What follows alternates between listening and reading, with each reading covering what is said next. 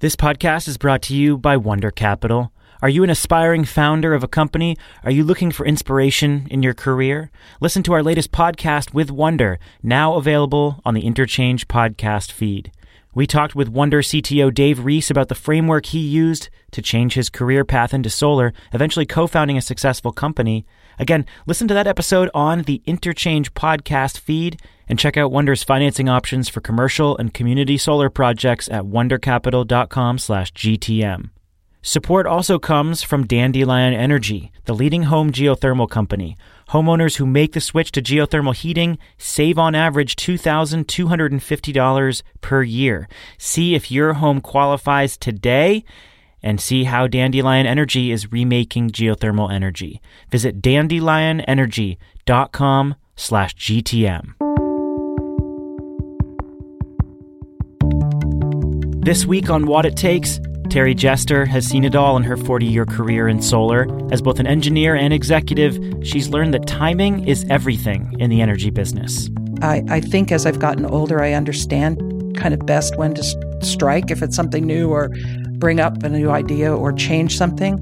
A good idea cannot make it for bad timing, and a bad idea can go too far.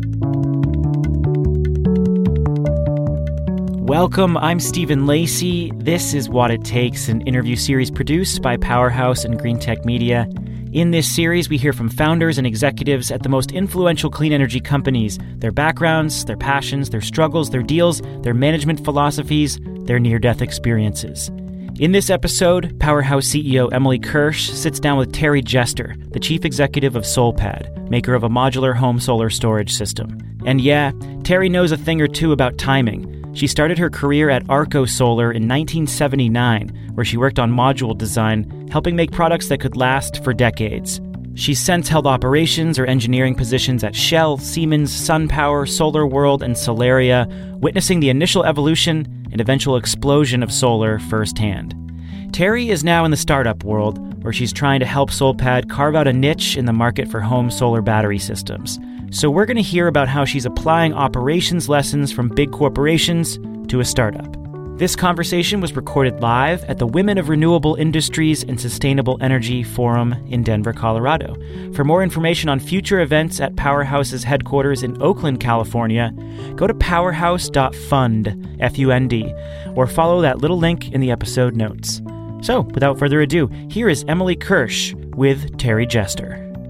Terry, welcome to What It Takes. Thank you, Emily. I'm really happy to be here. All right. So, Terry, you grew up in what you described as a huge family. I think there were 9 of you. There were 8 of us. Eight of you. So tell us about your siblings. I know your dad was an engineer building rockets. Your mom was a dancer. What influence did your family have on your character? Well, I did grow up in a great, huge family, and I'm second. I have 5 brothers. I always think that had something to do with my desire to be in a man's world, maybe. I don't know. My dad was an engineer at Rockwell up at Edwards Air Force Base area, where they were developing all the rockets and sort of high-powered planes and things, high-speed planes. So interesting place to be in the 60s and 70s, early 70s. So that was a lot of fun, and it was a small town, so it was really easy to, roam around and be pretty free. And I always liked math, always enjoyed math as a kid, and knew that I wanted to do something with that. So growing up, that was one of the pieces of who I knew who I was. Yeah. And loving math and science in middle school and high school. I imagine, especially at that time, you were one of the only girls in those classes. Is that true? And if so, what was that like? It's funny. I didn't really notice at the beginning. It was when I went to college that so many times I was the only woman in the class. And fortunately, we had I had a math teacher. I originally started as a math major, who pulled me aside as my sophomore year and said, either you got to go all the way and get a PhD and be in academia, or you better switch to engineering so you can get a job, because you're not going to get a job as a single degree math major. So I ended up switching to engineering, and I was really happy that I did. I ended up looking at all the different types of engineering and settled on mechanical.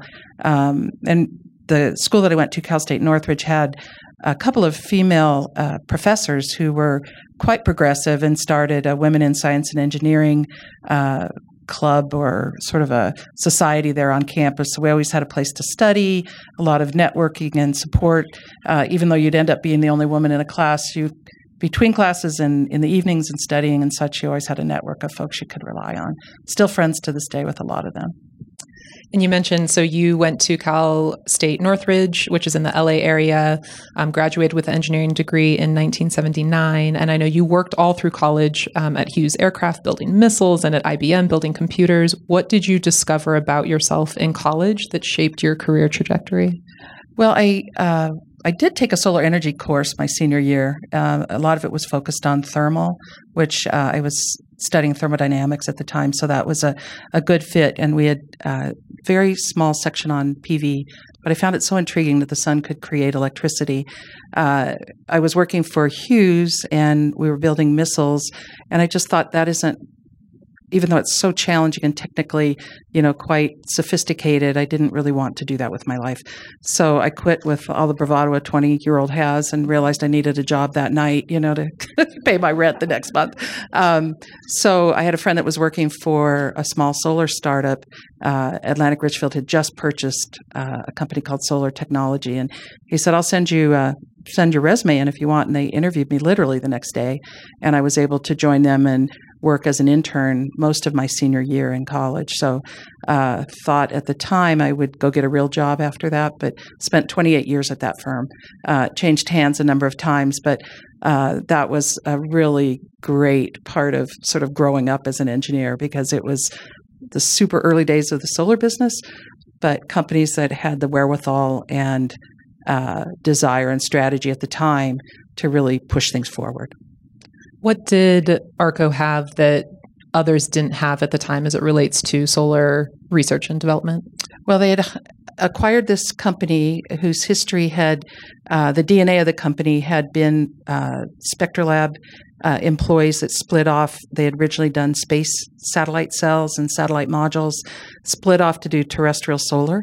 ARCO acquired them, so there was a deep knowledge of how solar cells worked, a lot of cost reduction and commercialization challenges to try and not use things that were $1,000 a watt, you know, as far as building terrestrial flat plate modules. So, in fact, my early boss was Charlie Gay, who's running the Department of Energy Solar Energy Technology Program. So I worked for him for 12 years during that 28-year tenure, and talk about an advocate for women and a support system to take care of all employees, but really, really was looking out for female scientists and engineers. One of the things that I love about you that I found online was a stat that you were working in solar when solar was rarely, if ever, used on Earth, at least PV, that it was pretty much just being used for satellites. So it was such early days. What was it like working on solar at a startup within a larger company?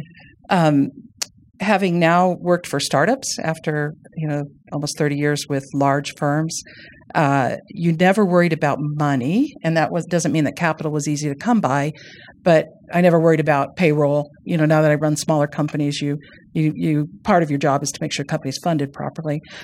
So those worries, were not present in big companies because obviously they have big balance sheets. And at the time, ARCO, followed by Siemens and then followed by Shell, you know, those are huge companies, very successful firms. And they were looking at long-term adoption and growth of renewable energies because they knew all those companies actually have multi-decade business plans. You know, for me being in my early 20s, I thought, my goodness, how can anybody ever look that far out in the future? But they were all looking at where things might go over, you know, 20 to 50 years actually. So that was their involvement at the time. I think it took those kinds of companies to support the kind of research and I like to say I was in the room when they made the decisions at Siemens to warrant modules for 25 years. And we had all of our bathtub curves and failure rate analyses and all the data showing that they would last 30 to 40 years. These are modules. But in the end, the CEO of the company at the time, he was a division head at Siemens, said, look, we're Siemens. We've been in business 100 years. We have the balance sheet. I love all this engineering, he said, but the truth is this is a marketing. It's important for the market to understand these can last. So we're going to take this step. And it was for me, the first time I realized that the business part of solar really needed to take, you know, sort of the top tier, that those companies did a wonderful job of helping support getting the initial reliability work done, et cetera, et cetera. But to really promote it and become something big, they realized that commercial part of it was, I mean, that's obviously what they brought to the table. So you mentioned Arco getting acquired first by Siemens and then moving on to Shell. Did things change post-acquisition? Each of those companies has very different DNA. I'll say that. Oil companies, of course, have a certain sort of explorer and logistics mentality. Siemens was an electronics firm mostly, although we reported into the nuclear energy division. So that was kind of an interesting corporate relationship that this little solar business, you know, reported to this huge nuclear division. I will say this, after having worked for small companies and big companies do know how to treat people. You know, I'm very happy that I worked for big companies in the beginning, because I think the human resource and human capital ideas that come forward in big companies, little companies can learn about that. You know, they don't need all the capital that the big companies have to adopt the kind of personnel standards and things that I like to say in little companies, and particularly in startups, I would say it's hand-to-hand combat every day. You know, and I think sometimes if you just can adapt some of the things that these big companies do well, I think it could go a lot faster and smoother. As far as that treatment, I imagine you were still in many cases the only woman in the room. Was that similar to what it was like in college? Did you have the same kind of network of support that you did then at for Siemens and then Shell? It's interesting. The oil companies, I think, were very progressive about diversity. Shell, I will say, and I had the really fortunate good luck to sit next to the CEO of Shell at a recent, in the last year, conference that I went to. And I told him I learned more from that company about diversity and how to treat people than I could ever imagine. And it's in hindsight that a lot of it has sunk in. And he seemed shocked. I said, no, really, you know, you really worked hard on communication. You really worked hard on making sure that people had chances. And a woman that I worked with very briefly there, she's the CFO of Shell worldwide now. I mean, they just have been super thoughtful about diversity providing strength. And diversity of people, but diversity of opinion. So I'm not here to promote Shell. I'm just really here to say that I think that some of the things that these big companies do, you can learn from. One of our very first guest on What It Takes was Dick Swanson, the founder of SunPower. We also interviewed Dan Sugar, the former president of PowerLight that was acquired by SunPower. And so I know that while you were at Shell when you got the call from Dick Swanson at SunPower after the PowerLight acquisition, and Dick said, come join us at SunPower. And what did you say? Well, I ended up working for them. I really enjoyed that. I knew Dick from the early days of at Arco. And in fact, springs into my mind, I got to attend the Gossamer Albatross, the PV plane that flew around the world? Solar Impulse? It was before that. It was Paul McCready's. It was probably not the one that made it all the way around the world. I think it made it to Hawaii. But I got to see it land at Edwards with Dick Swanson and Bill Yerkes, and we were just marveling at, you know, like, wow, this is another thing these things could do. You know? But I think at the time, the industry was so small that it wasn't unusual that you knew these founders. I knew Dan when he was at PowerLight, and I enjoyed that team. All of the SunPower and PowerLight team were so progressive and so enthusiastic. And so it was really a pleasure for me to go join them and work. I was living in Southern California and commuting up to Northern California. So that was probably the biggest challenge of that part of my career. Tell us about the work you were doing at SunPower at the time. At the time I moved so most of the work I had done at Arco, Siemens, Shell was technical and then operations. I ran the operation in Camarillo, making ingots, wafers, cells, modules. Helped when SolarWorld acquired that company, move it up to Portland, Oregon. I switched gears quite a bit. All during that time, though, I really kept my finger on the pulse of doing technical work because I am an engineer. So we had a number of Department of Energy projects on developing materials or developing efficiency methodologies. So I was always signing up to be the principal investigator, and I'd write the reports on the weekend or in the evenings just so I could stay abreast of all the technical work that was going on. So SunPower hired me to run this program called the Solar America Initiative. It was a $50 million eight subcontract project to develop significant improvement and cost reduction in the solar value chain. So it was really interesting. So I was working with a number of different companies and alternative methods of making modules and installations cheaper. So it was more of a project management role. And so it was really quite interesting. Mm-hmm. And then I know you got another call from a DOE colleague who wanted to recruit you to be an entrepreneur in residence, to which you said, I'm not an entrepreneur, I'm an operations person. So how did you come to accept that new role? Well, I'd met through that work with the Department of Energy and doing this principal investigation, those years at Arco, Siemens, Shell, and then onward at SunPower.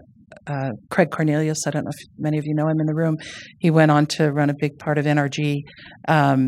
He called me and said he was joining Hudson Clean Energy Partners. They'd raised $1 billion for clean energy and renewables investment, and would I come be an EIR for the company? And I didn't really know what that meant, to be honest with you. But I did say what Emily said. I'm not an EIR. I'm an operations person, and I really.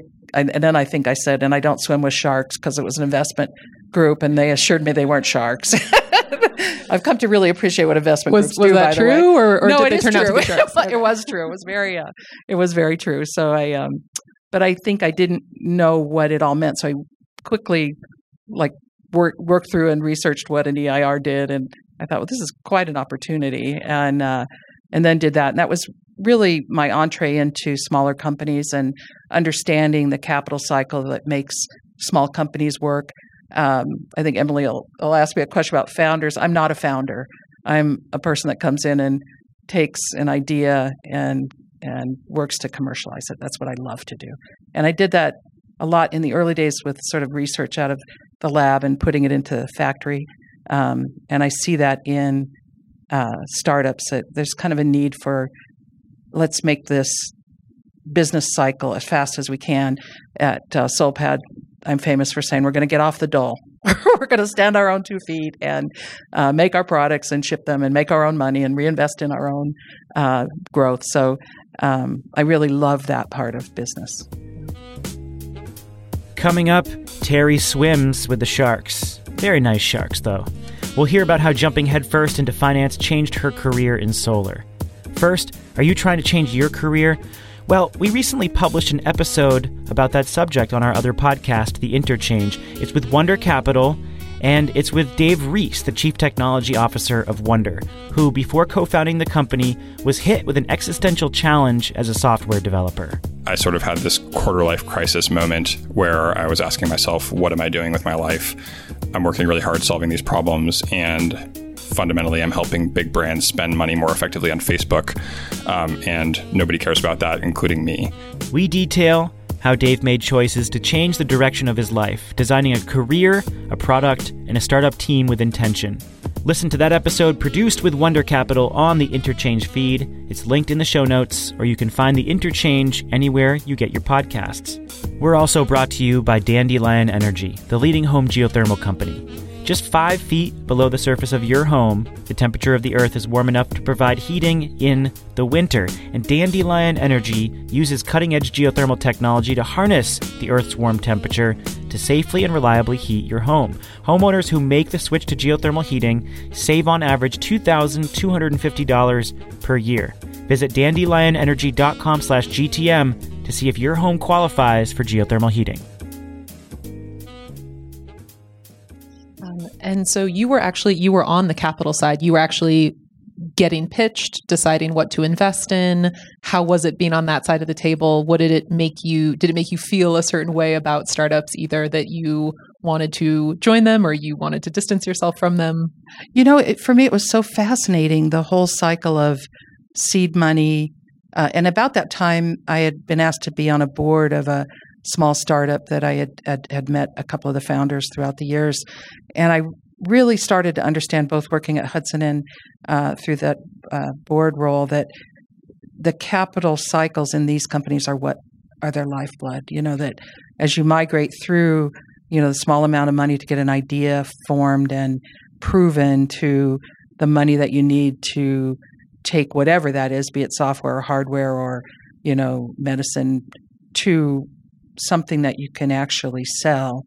Those cycles, I think, are critical, you know, to how this whole business can be successful. And I mean renewable energy, because there's still so much left to do, right? And there's still so many good ideas and so many things to be finished. So I came to really appreciate how important that work is. And after having joked about not swimming with sharks or not, you know, being capable of that, listening to pitches and being able to understand whether the investment firm understand whether the science worked, whether the scalability could work, you know, it was actually really rewarding, and not something I would have thought I would do, actually. And that experience led you to become CEO for the first time of a company called Solaria. Tell us about how that came to be. It was actually Silicor. Sorry about that. I probably told you the wrong thing. So I joined a number of the different portfolio companies for periods of time. One thing you do realize, at least in that period of time, that it's a rocky road, right? I mean, as scale-up takes place, sometimes founders make it, sometimes they don't. And so there were a couple of times where I went in and sort of just stabilized a company while they hired new executives. And then I ended up being COO of Silicor Materials, which is I'd done all of the value chain from ingots to modules and installs, but I'd never done the very front end of making silicon. And so it was a really industrial process. We were out raising money for a large plant. We had a small facility in Toronto, Canada, and a cell making facility in Sunnyvale, California. So I was COO, and I ended up moving to Toronto for a while. And we realized that the silicon part of that business was really the strategic value. And we ended up running the Toronto plant and selling the equipment in California to focus on silicon. And that company today is building a plant in China. I'm still on the board of that company, and it's just a pleasure to see it come to fruition. But that was I was COO to begin with, and then I moved into the CEO role, and that was my first time sort of running the show, if you will. What was it like running the show? It in some ways, it was a natural migration because it's an operational company. It's making something, you know. In some ways, it was, oh my God, what have I gotten into? Because I was always picking up skills on the financial side throughout the years, because cost and delivery and cash cycles, you know, in operations, all those things are important to make sure you optimize your profit. And so that, of course, I understood, but balance sheets and fundraising and all those things were not things that I had done myself.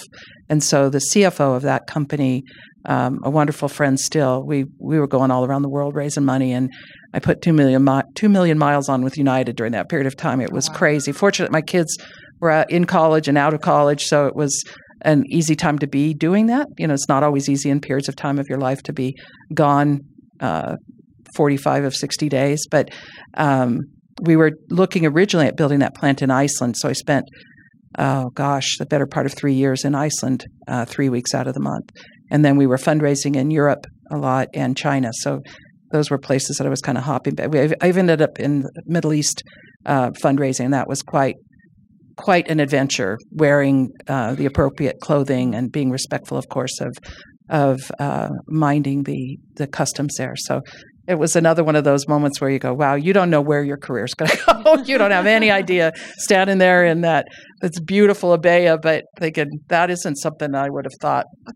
There'd be a picture of me standing by a building in Riyadh, you know. So really interesting parts of being sort of the person in charge that I had never quite understood. Fortunately, I had a really good CFO by my side that we could really help each other out. Mm-hmm.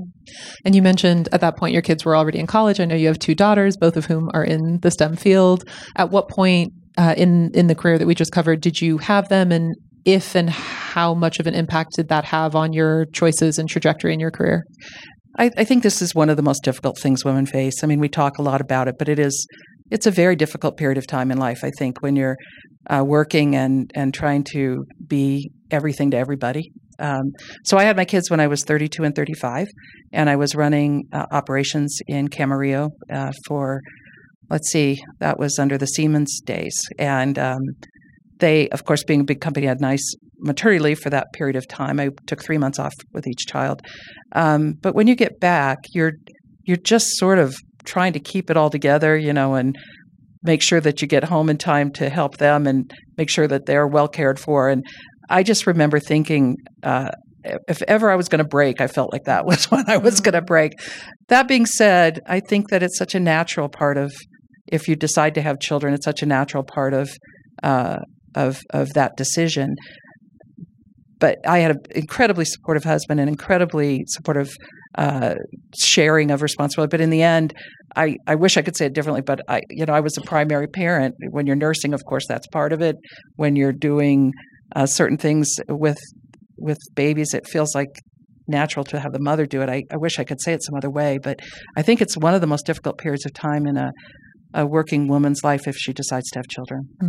Yeah. And you mentioned feeling close to that breaking point. What prevented you from breaking, or was there a break? Well, I was fortunate to have a lot of family members around me.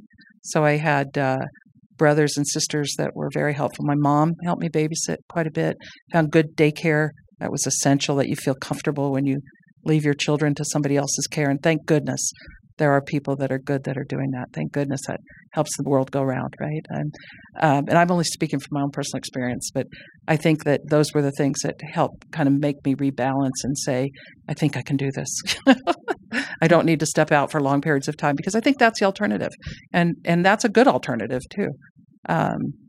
Fortunately, again, with this network that I was able to create, I was able to sort of stick with it. Great. And then at what point were you recruited to join SolPad? What did you know of the company? How did they come to find you? Well, I ended up going to work for Solaria, which was a great experience as COO. They do a lot of their manufacturing overseas. So I was working with the factories that they had contracted with. And before I took that job, I had interviewed for a job at, I'd gotten contacted by a recruiter to look at SolPad. It wasn't the right time for me to join that company. Then later, about a year later, I got contacted by the chairman of the board and primary investor, and he asked me if I would join the board. He said, we hadn't forgotten you. We'd really like you to be part of the company in some way. And the more we talked, and I ended up, this was sort of an odd sort of natural transition. I ended up meeting the current CEO, and we were spending this. He was not the founder, by the way. He had done a lot of work with SolarCity, and he was a CFO. We ended up having lunches together, and he said, Terry, this is an operational company. This was so unusual. He said, the board would like you to take over as CEO. I'm going to go on the board if you're okay with that. I said, wow, that's not where this started, but I guess if that's where this is leading. And I really liked the product. SolPad has an electric, we would call it an appliance, but it's a converter and storage system, a one-to-many PV panel to storage system, and we're launching in Puerto Rico. And one of the reasons I didn't mention when I first started in solar is altruistically I really felt like it was something that could change the world. And then I spent all these years on the commercialization, and realizing it had to make money, got to make these things be cost effective and perform well and make systems easy to install, et cetera, et cetera. And I thought, gosh, maybe I'll get to spend the last part of my career working on altruistic. It's a commercial entity, commercial product, but doing something good for Puerto Rico would be really wonderful. So we have $60 million worth of orders in Puerto Rico that we're going to start fulfilling this summer. And that island is just amazing. And I was there in December. The construction and the buildings are all fairly well healed. You wouldn't think that there had been a devastating hurricane there recently, but you can see the weakness. You can see the weakness in the power lines. You can see that everybody did the best they could to prop it up, but it definitely needs to be revamped. And, of course, the DOE and PREPA themselves have been working on the revamp program. So I'm really excited about being able to spend some time helping customers and homeowners and folks in Puerto Rico get strong backup power to an improved grid. Can you talk a little bit more about the product itself and who the customer is? Yeah. It's a inverter and battery storage system that can work from, you can go as few as one panel, but it doesn't make a lot of sense to do that. 2 to 4, maybe can push that a little bit further.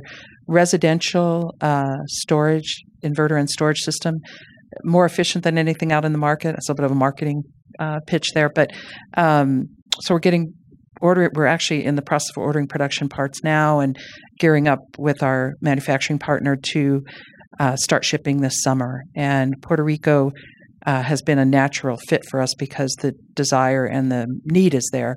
So they've been paying attention to this company for the last 18 months, 2 years, and have placed these orders and then just revamped them about a week ago to make sure we understood they want to be first in line to access to the product. So it's a highly efficient converter and storage system that is simple to install. We call it plug and play, but it's everything that you need, and then you connect to the grid at the end. Super simple.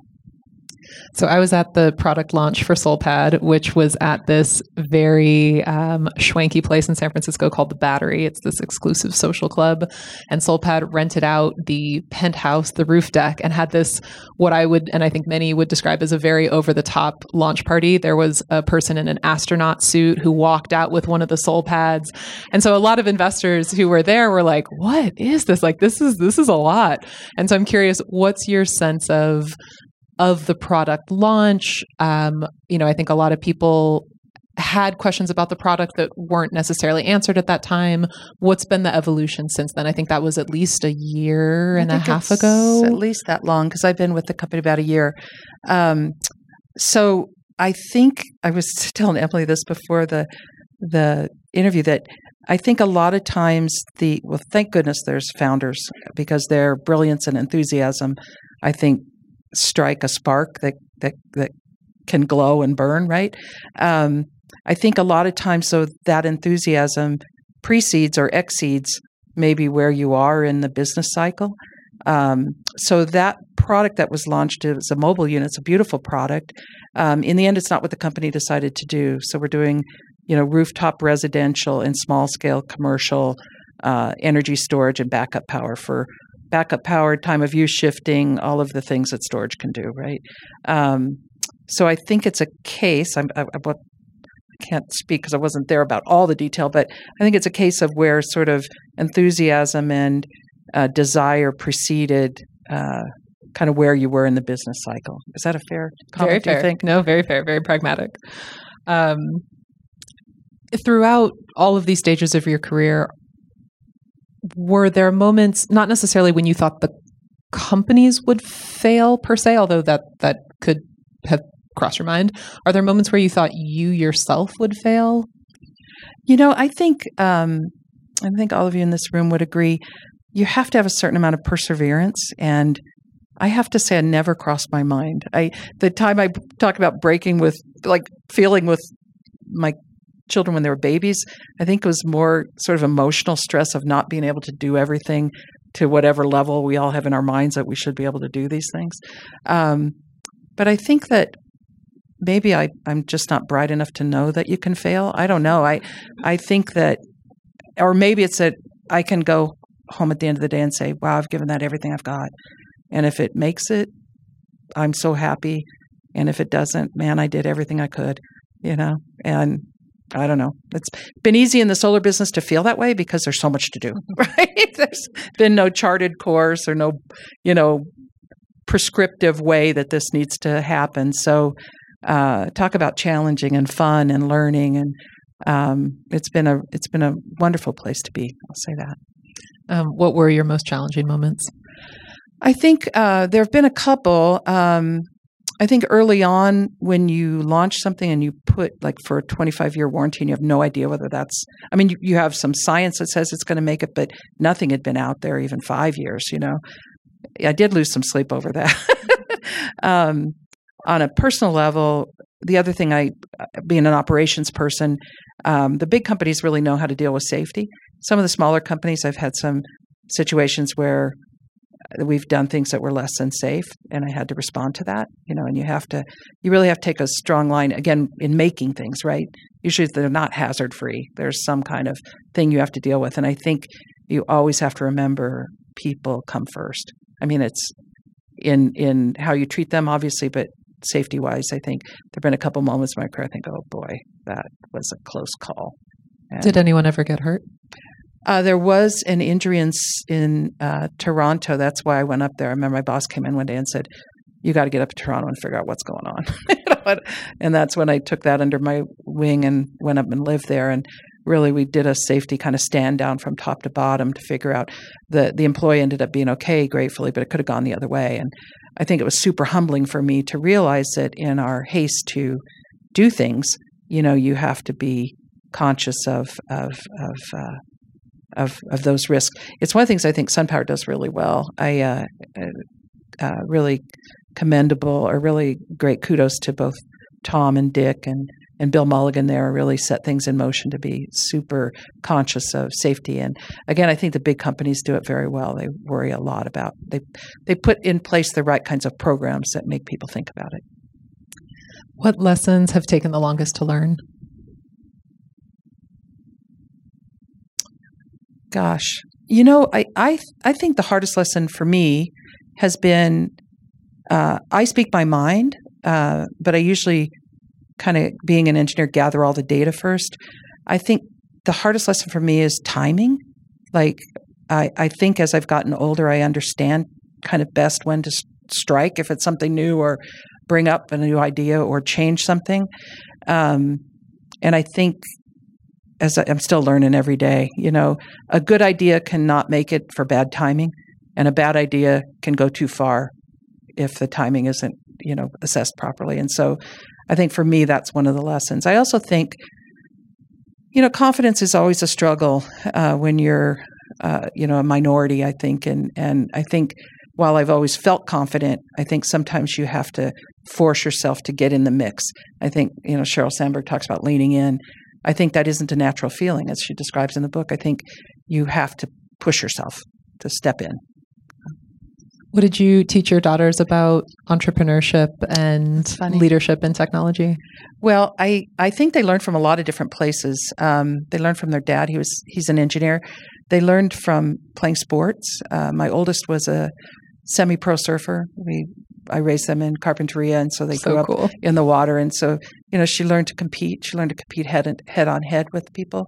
My youngest is also an athlete. She's a kickboxer. I think they learn a lot from sports about confidence, and they learned a lot about giving back. I don't know that I taught that to them, but they both feel very strongly about giving something back. I was telling Emily, my youngest got an engineering degree and then taught robotics and math and machine shop at an all-girls school, because she really wanted that population that she was teaching to see that there's plenty of opportunity out there. And she said, no one will ever hire me after this now. And she was sure she would never get a job in a more traditional engineering field. And I said, of course, they know you can communicate. And so I really felt like I was so much in admiration that she felt strongly to go do this, even at the risk of what she perceived as never being hired. She got hired 2 days later in a company, a startup company in Santa Barbara. But I think that whatever they saw, maybe partly they've been very environmentally conscious. My oldest, who still surfs every day if she can, she has a baby, so she's got her own work-life balance challenge. I know she's a healthier mental person when she's been in the water. I think that gives her a unique perspective on the environment, having seen over her 27 years of life, and I don't know, 15 of that surfing or 17 of that surfing, seeing what changes have taken place in the ocean. She'll talk to me about it and what she sees out there. And, you know, so I think she's got firsthand sort of desire to help preserve the environment. Mm-hmm. Do you think being a woman has had an impact on how you lead?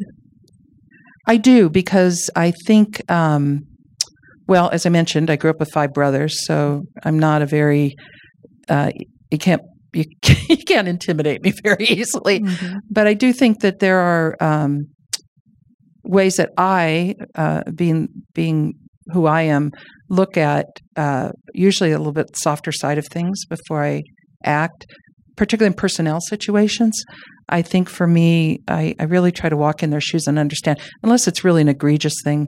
I try to step back and give myself a day to think about whatever the problem is, to if it's a very serious situation, usually these are personnel things or maybe something having to do with safety, as I mentioned, to just try to compose a thoughtful course. Can change. And I always say, if you make a mistake, back up and admit your mistake and go forward. But I think that, at least for me, I think there's a softer side of managing that women bring. It still is direct and should be direct, but I think there's just these sort of softer edges, I think, that we can bring. Great. Where do you think SolPad and our industry will be in 5 years? Gosh, you look at every statistic, it's growing double digits, right? And isn't it nice to be an industry that has growth projections like that? Mm-hmm. So I think it's going to continue to be one of the largest growth sectors in the world of business, right? But I do think that some of the challenges that, in fact, I sat in on the energy trading and policy shifting discussion, all of that is so foreign to me and so hard. You know, it just seems like making sure that keeps up with what we're doing in the implementation and development side.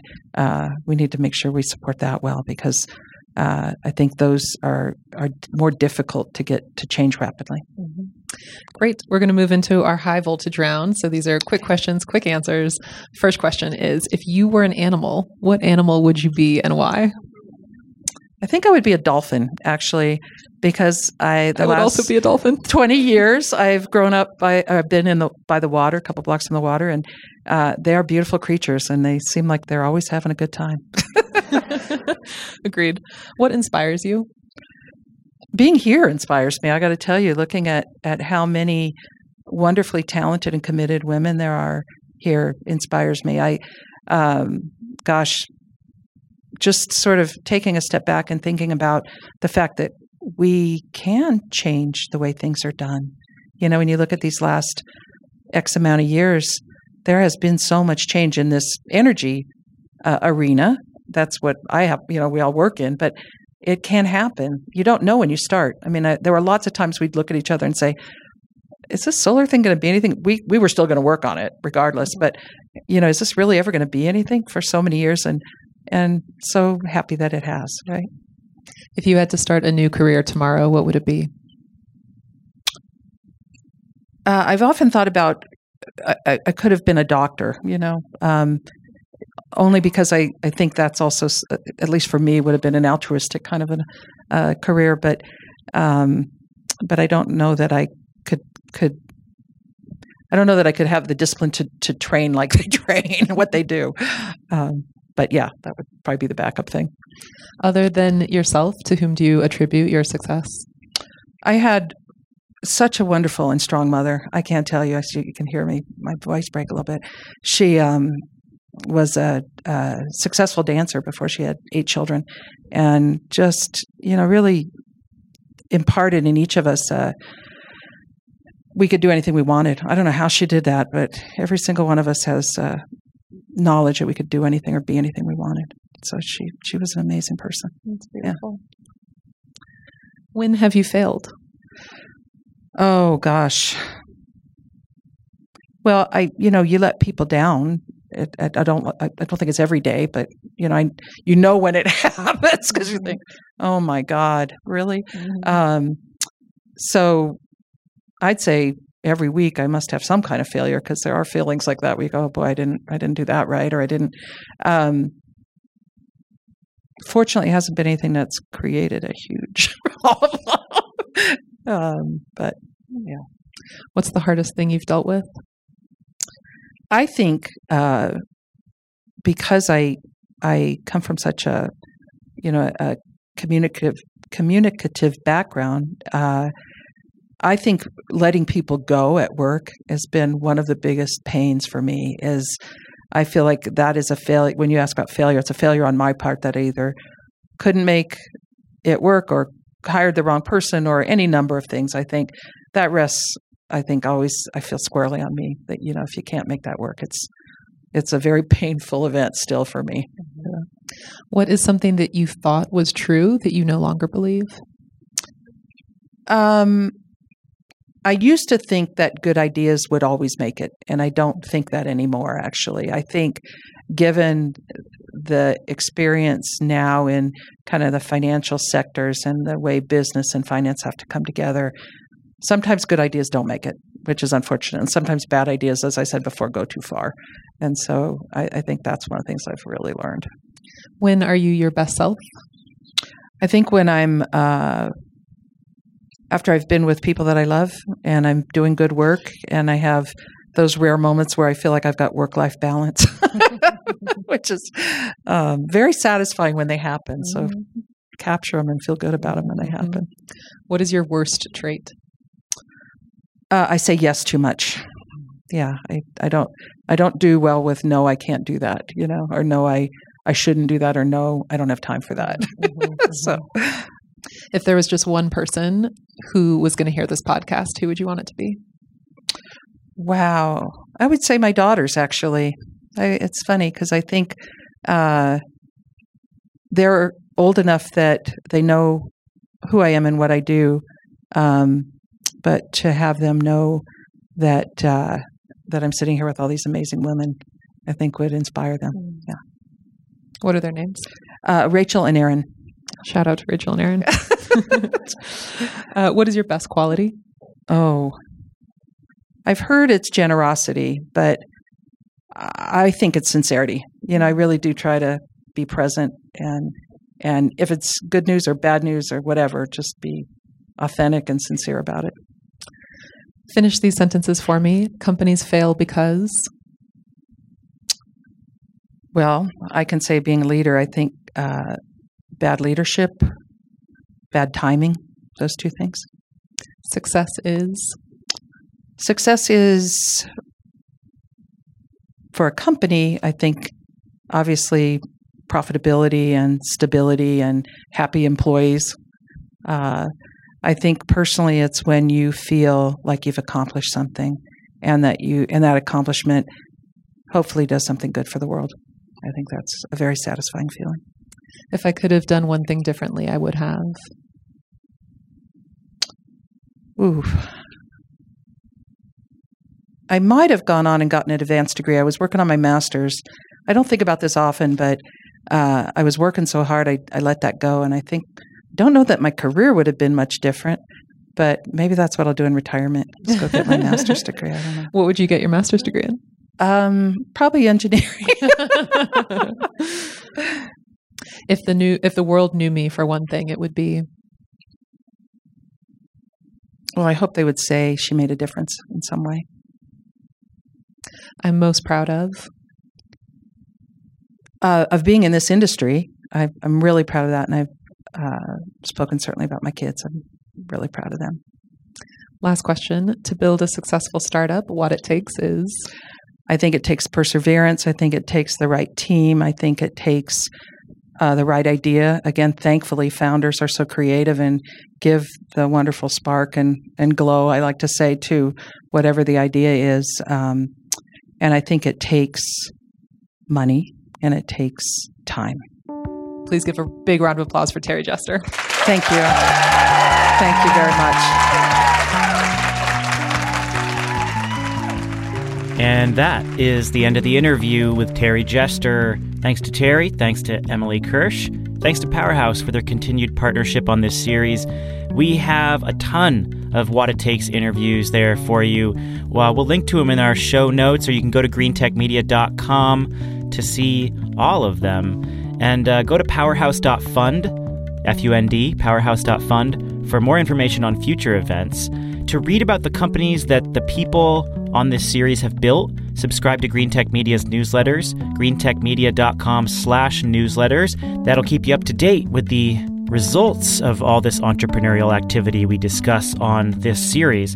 And help us out by giving us a rating and review on Apple Podcasts or wherever you get your shows. Send us a message or a tweet on Twitter for any suggestions on people to interview for the series or topics to cover on The Energy Gang. The gang is back next week. We'll catch you then. Thanks for listening.